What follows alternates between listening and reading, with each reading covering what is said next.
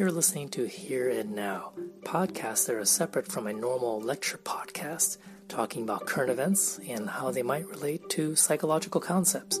I hope you enjoy these podcasts. Thanks.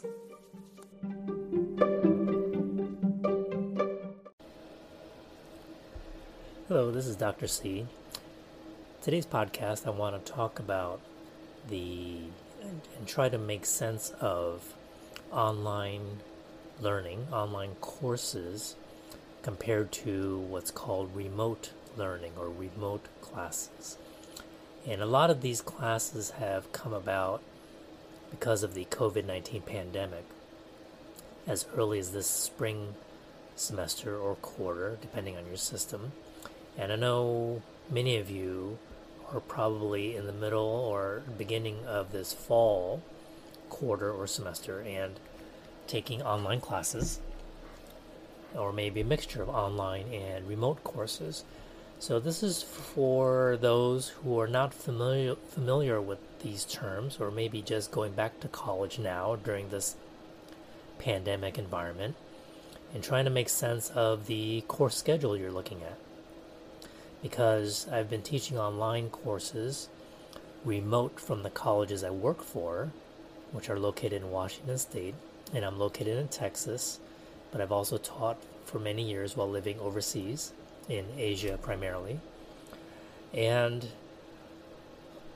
I get questions from students early on, or even before the course begins, uh, such as uh, when do we meet? Are there any meetings? What do I need to do to prepare, prepare for the course? So there seems to be some confusion over the definitions and labeling of these courses and this is primarily at uh, related to undergraduate college courses because I teach for two-year colleges in America. Because uh, I, I know that there are many people listening from outside of the United States, so this may or may not apply to you. But surely, wherever you are, if your educational system is dealing with the COVID nineteen pandemic, whether they're in the classroom or on campus classes are canceled, then you are definitely likely taking classes online, right? So, but this is primarily for my American audiences in terms of what I can relate to, being a US based instructor. So, let me tell you a little bit of the history of online classes. And this goes way back to the early 1980s when I was a high school student in Texas and because of my guidance counselor not really guiding me the correct way, I wanted to finish my high school year graduating by taking calculus as in terms of my math class progression. For some reason, she thought that would be too difficult for me. I guess she didn't have faith in her students or myself and told me, no, no, to take a wood repair, wood, wood shop and metal shop right? These are uh, woodworking and metalworks uh, types of shop classes, which I don't regret taking actually. But a lot of students gunning for straight academics and going to university did not take those kinds of classes. They would take, you know, the most academically rigorous classes. So that put me one year behind in math, and so I had to take geometry, I believe it was, to catch up. But I took it this is pre distance learning, almost pre internet. And so, um, pretty much pre internet, I think, at that time. Um, pretty close. And I took a, what's called a correspondence class. So, my instructor, my teacher, was located in another city, I believe it was Lubbock, Texas. And the homework assignments would be mailed to me and I would work on them and I would mail them back and I would be assigned a grade and I don't recall how we communicated, whether uh, we used email back then. I, I, really don't remember. I think email was really at its infancy too. So uh, I'm pretty sure it was just all written and sent by postal mail. In any case, um, online classes for myself, I've been teaching since I was a graduate student in the early 1990s, but started as a full time faculty member in the year 2000 um, teaching at the community college level. Those are my primary uh, teaching responsibilities, even though I have taught at the university level, four year university level, as well as for some graduate school classes at the master's level. But um, I remember starting the year 2000, I think maybe around 2004, 2005, distance learning is what they call it, DL, came about. And this is a situation where the college I worked for at the time uh, wasn't very technologically savvy and did not, the administrators were more old school, on campus, face to face types of. Uh, you know experience so they didn't really understand how it would work to teach using the internet and so even before what we think of as online learning there were there were live video classes where our college had three separate campuses then in Texas. And let's say if I were to teach one class at my campus let's call it central students at North and South could take the same class, go to a classroom that had a live feed of the video, and I can hear students from those classrooms and through the microphone, but I cannot see them. Or, or perhaps if I, I can switch over and see them. I've never done that kind of class, but those existed back then. And those I would call pre distance learning classes in terms of how, how we define it today. All right. So Let's talk about uh, online classes for one, and then I'll talk about what are called remote classes and compare the two.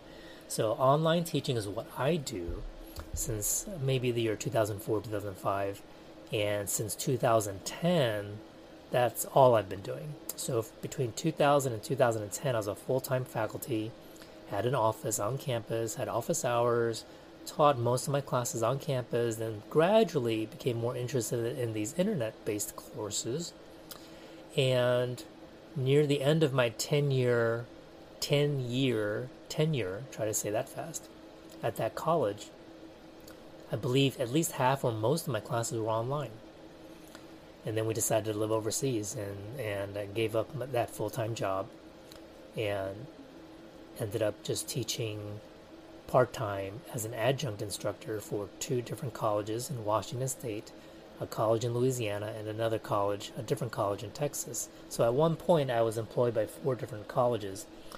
And as an adjunct instructor, whether you teach on a campus or online, that's not uncommon for a part time instructor struggling to become full time, just teaching for as many colleges as possible. So it's possible that person may not even have benefits, such as medical or retirement, if they're teaching part time status at each college. But luckily, as of today, I've only concentrated my efforts with colleges within the same state, state of Washington, and by combining my courses, I've reached a threshold that would allow me to have benefits, benefits within the system. So even though I'm teaching out of state, from out of state, um, my course load is sufficient. So even though I don't have a full time salary, I do have medical and some retirement benefits, and uh, I'll talk a little bit another time about our very efficient and low, uh, how should I say it, thrifty, let's call it thrifty living, where a part time salary for a family of three was actually enough to get by with and actually accumulate a pretty good sum for our retirement in about 10 or 15 years. Okay, so online teaching. I remember at my college when that first came about and they wanted to have some volunteers from our full-time faculty pool to teach, right? Uh, the college didn't really trust part-time adjunct instructors to teach online because how would you supervise them? They're not here, right? And they're not full-time. So uh, for accountability purposes, our college wanted full-time faculty to take the lead on these. And, and the college was a reluctant participant because of the stigma attached to online learning that, oh, students cannot possibly learn through the computer. You have to have face to face interaction, you know, real human interaction. How is this going to work? But I saw the potential in it, and it's almost as if all the faculty lined up, imagining them lining up, and everyone took two steps back, and I took one step forward, and then I became the online guy in my department. So anyone that had any online sort of tech support related questions, or they're trying to integrate the learning management system, which is called an LMS, and this is basically the web system, the, the, the site that hosts the course, right? So we don't independently just create our own courses on any platform. We all use in the same college the same LMS. The college contracts with a company like Blackboard or Canvas. Back then there was Angel, which I think was bought out by Blackboard. There's a free open source version called Moodle. And I've used all these platforms before for the various colleges. And I'm not going to tell you which one I like the best today. But basically, from a student's point of view, that's what you have to learn when you're taking your first online class is the learning management system it's no different than having a new social media account in a way you have to learn how to navigate it you know how to find information and so forth okay and create an account to log in all right so an online course in a nutshell there are no live components to the course you don't try to coordinate all 30 students to be on the website at the same time. There are no video uh, classes, right? Like on Zoom or whatever app you're thinking about that some are used today. So that's why these are called asynchronous courses. Okay, that's one word, asynchronous. So there's no synchronized timing of it, which is the beauty of an online class because then a student can study, take their quizzes at any time of day, 24 hours that suits them. And this is the aspect that I really saw the potential in online learning that a lot of faculty and maybe even administrators did not, because they only tried to compare class to class and thought, oh, you know, it can't possibly achieve the same results and students can't learn, etc. But one of the things I thought of at the very, very beginning was that what an opportunity to reach people for them to be able to get a college education or at least take some courses where before, because of their work schedule or maybe they're a stay at home parent, they cannot afford the time to leave their home to go to a college or university campus to take the class, right? And so, as a full time faculty member at the time, I took really great pride in trying to make a good course so that the student would benefit the same way as an on campus class. And I know that they're very motivated oftentimes more so than an on-campus student because um, their lives are busier right? They may be working the night shift as a nurse so they take their classes in the you know in the early mornings or late at night when, when the college campus is not open right? So you're actually reaching people you normally could not reach. Okay so the study materials are posted on the website the lms learning management system so students are expected in this respect compared to a face-to-face class. From the student's point of view, we as instructors expect you to be more proactive, meaning to not have to need as much prompting or reminding of your schedule of when to read the textbook and what to read or how to prepare. The material is provided for you. You need to set aside time during the week before each exam and know all the deadlines, right? And the instructor's role is now no longer a person who stands in front of the class and lectures for 45 minutes three times a week. We are now facilitators, right? Because we do not have this live component and students can log in at any time. Sometimes some courses don't even have any kind of lecture at all. It could be a combination of PowerPoint slides and YouTube videos. Um, as well as some outlines or study guides, and that might be it, right? And then you reach the instructor by email if you have any questions about any of the concepts. You may have discussion forums to interact with your classmates. Um, you may or may not have group projects. Um, I personally do not like to give group projects in an online course because that takes away the flexibility for the student to learn independently. Because the frustration comes when, even if a group as small as three students, typically one or two students may be committing social loafing, which you'll learn in social psychology class. So you commit a little bit less effort, or just it's hard to schedule. It's a lot of headache to try to schedule three people to meet up online at the same time to talk about something. And so I really don't see as much value in group work when it comes to online courses. I'm sure some instructors do. All right. So here are some positives, and some of these I've mentioned already.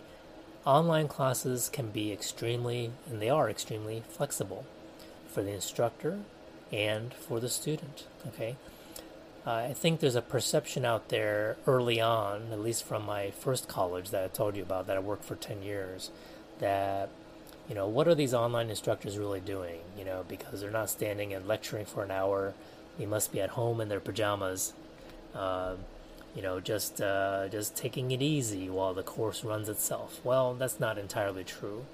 Good instructors do a lot of preparation, they spend a lot of time communicating with stu- students, okay? Um, so, a lot of time grading their papers and assignments. So, that level of work is very similar. Whereas, when I was teaching on campus, I would have my folder, my outline, or a PowerPoint slide. I would have it ready, and I just knew mentally ready. This is what I'm going to discuss today, and I go in and talk about it. Right? Then I grade assignments, and and students take exams using Scantron, so those are pretty easily graded. So a lot of time is spent in the classroom interacting with students and talking as well as some prep work ahead of time, of course. But in online classes, you can double or triple the amount of prep work because you're dealing with getting a website that's usable and creating content and uploading content. And a lot of that is not really done when you're a lecturer, right? You have your existing notes, you may be modified a little bit, but you're not creating videos, you're not creating audio recordings, you're talking live, okay? So there is some energy spent there, of course, but it's just differently. Okay, so our work pace is a little bit different. Um, the instructors are available via email. You're you're expected to respond to students within usually 48 hours. Oftentimes, most professors uh, respond to emails right away if they happen to be on their computer, right? And as an instructor, for those of you who want to teach one day, or graduate students that want to teach, you know, don't don't spend your whole day in front of the computer, eight to five. Okay, that's not how how an effective online instructor works. Okay, you have to really segment your time, so you're doing specific tasks at a certain time. You're not an you're not uh, an on-call professional where like a, a physician in the emergency room you get paged at 2 in the morning you have to respond to it right away if you get an email late at night just respond to it the next day it's fine, okay? Um, even if it might be somewhat urgent, a student needs to understand that uh, instructor has their work hours and their off hours. So another advantage is that again it's very flexible for students to access the college course at different hours and access the course material and you don't need the fastest internet to use the online course. If you can stream YouTube, that's generally fast enough to do what you need to do uh, in a course. Okay. Uh, now, the downsides of an online class like this is that those who may prefer to listen to a live lecture, right, uh, and interact with classmates sitting next to them, talking to them, right, uh, you do miss out on that, of course, and that's part of it. Um, Though, let me add one advantage to an online course where an instructor does record, let's say, audio or video recordings for the class. For a student, you're studying at a time that works for you, not at 7:30, 8:30 in the morning or 10 p.m. at night when you know your class is when you have a class on campus that you have to go to. Okay, 10 p.m. is a little late, but you know, like an 8 p.m. class when you're tired, uh, I've taught very early in the morning before and seen students falling asleep in the front row, and you know, okay, maybe it's me, but sometimes it could be just the just time of day. It doesn't work for everyone. That's the class that they can get, right? And so, an online class, energy-wise, a student can study and and pause the lecture, rewind it, listen to it again, right, and then contact the instructor if they have any questions. So, in that respect, the flexibility is really very good. Okay, let's talk a bit about remote classes. Now, these are a, mostly a new invention at the college level because in the college level, you normally have the face to face classes that have a schedule 8 o'clock Monday, Wednesday, Friday, or whatnot, right? Or once in the evening for three hours, or you have online. So, this new invention of remote learning, and K through 12 is doing it too, obviously, as you've seen, it's a re- direct replacement for face to face class. So that time slot of a face to face class is now converted for that instructor to be remote learning. So they're expected, depending on the college, right? Unless they want to convert it to an online class, if they're doing remote, and maybe they prefer to do that because they want to, you know, see the students' faces and talk to them and lecture the traditional way um, on a video platform, then that remote class for the student, you're going to have to occupy that time in your schedule two to three times a week or a three hour block, if you can believe that. Okay. So the main advantage, of course, is that you're going to have direct contact with classmates. You can actually see faces, perhaps, and hear their comments, as well as the instructor. So that's good for those who like that kind of interaction. Now, the downsides well, it's more time consuming for the instructor and the student because those three hours a week that an online instructor and student can be reading their book, watching instructional videos, uh, taking notes, will have to be taken up by listening to an instructor talk the whole time, or most of that hour, right? And so those three hours a week per class, depending on how many, that's a lot of time commitment of like like being on a conference call, basically, being in a meeting, okay? And that may not work for most people, okay?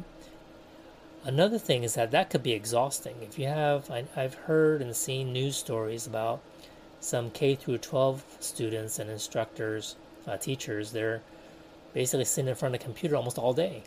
Because if you think about a, a, regular high school schedule or middle school schedule, right? You start at 8:30 or 9 o'clock, class ends at 3. That's six straight hours, maybe a lunch break, right? And then you have 10 minute breaks in between. And what do you do? Normally, you go to class, you talk to friends, you listen to a teacher, you open up the book, you take some notes, but instead, you're staring in front of a computer, which can be more mentally taxing, right? Um, than a face-to-face, you know, environment where you're walk, physically walking from class to class, and, and it's much more stimulating. So, uh, again, the downside is that it's it's less flexible. It can be very awkward to ask a question, right? In an online course, you just send an email at any time, and and you can have a one-on-one correspondence back and forth like that. And it, to me, it levels the playing field between those who are more socially awkward and those who are more socially proficient, in a sense, you know, in terms of being more extroverted and comfortable in crowded situations. You've probably noticed classrooms where the same three people seem to speak up the most during every hour, and then you have the back row people, students who are quietly, diligently taking notes but would never speak up in class. But to me, I would not know when a student emails me whether they're going to be one of those first row people or the last row people. So it kind of levels the playing field. I'm just dealing with a student now, regardless of you know how much they would normally dominate a conversation in the class, right? So an online discussion forum does have that advantage. Okay, that's pretty much it. Um, I just wanted to give you an overview of what an online course is like. Remember, it's asynchronous versus a remote learning course, which tends to be synchronous. Now, again, I've not taught these remote learning courses, I've only seen them and I kind of know about them in general, how they're set up. But it, oftentimes they're a combination of content that's held online, obviously, uh, like assignments and quizzes, but then you have that live component. And perhaps there are mixtures or hybrids in between where instead of meeting three hours a week, they meet for one hour a week just to check in and do a review and see how things are going. And then the rest of the time, it could be that's how I would do it if I was assigned a class like that. The rest of the time would be just more flexible uh, learning. Okay. Uh, as you know, because of my podcast channel and YouTube channel, I, I create short and long lectures for my online students so they can watch and, and listen to at any time and I've gotten fairly positive feedback over the years that they found help that these are helpful. So, um, my younger daughter is now in her third semester of community college and also at the same time finishing her high school uh, as a homeschooler. And she told me that you know her suggestion as well from her cousin was that uh, they like classes even when they're online when the instructor is more active, more proactive, uh, more engaged and involved and I thought, well, one way to do that is to send out a lot of announcements and uh, a lot of emails to students to see how they're doing, checking in on them, as well as creating these uh, audio and video recordings. Okay, well, I hope you found this helpful in some way wherever you are, and maybe you're planning for the 2021 spring quarter or spring semester and you're looking through the schedule. And what I would recommend is that, and, and I plan to do a lot of these topics separately, but they're kind of blending into the same podcast, was to do your research and find out, you know, what's going to fit your schedule better. Um, do you value having a live session, you know, at a certain time of day to be able to hear someone speak? But then again, remember the down downside is you may not be able to ask questions. You may not feel comfortable enough to ask questions. So hopefully those lectures are recorded where you can actually listen to them again. So I think you have enough information to know the basic differences between the two styles of classes for you to make a decision. Because uh, also, if you're going by professors or instructor reputation, this is one of those things where my daughter fell into this uh, predicament where a particular instructor had a great reputation on the online review sites, but that was for face to face teaching.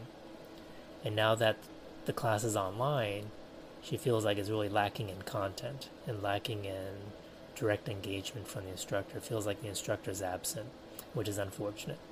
Okay, folks, uh, have a good day, and I hope this was useful to you. Feel free to contact me on Twitter at Jack B Teaching. That's J A C K, the letter B as in boy, and the word teaching as in teaching. Jack B Teaching is my Twitter handle. You can send me a tweet there if you have any questions and if you want to reach me. Okay, thanks.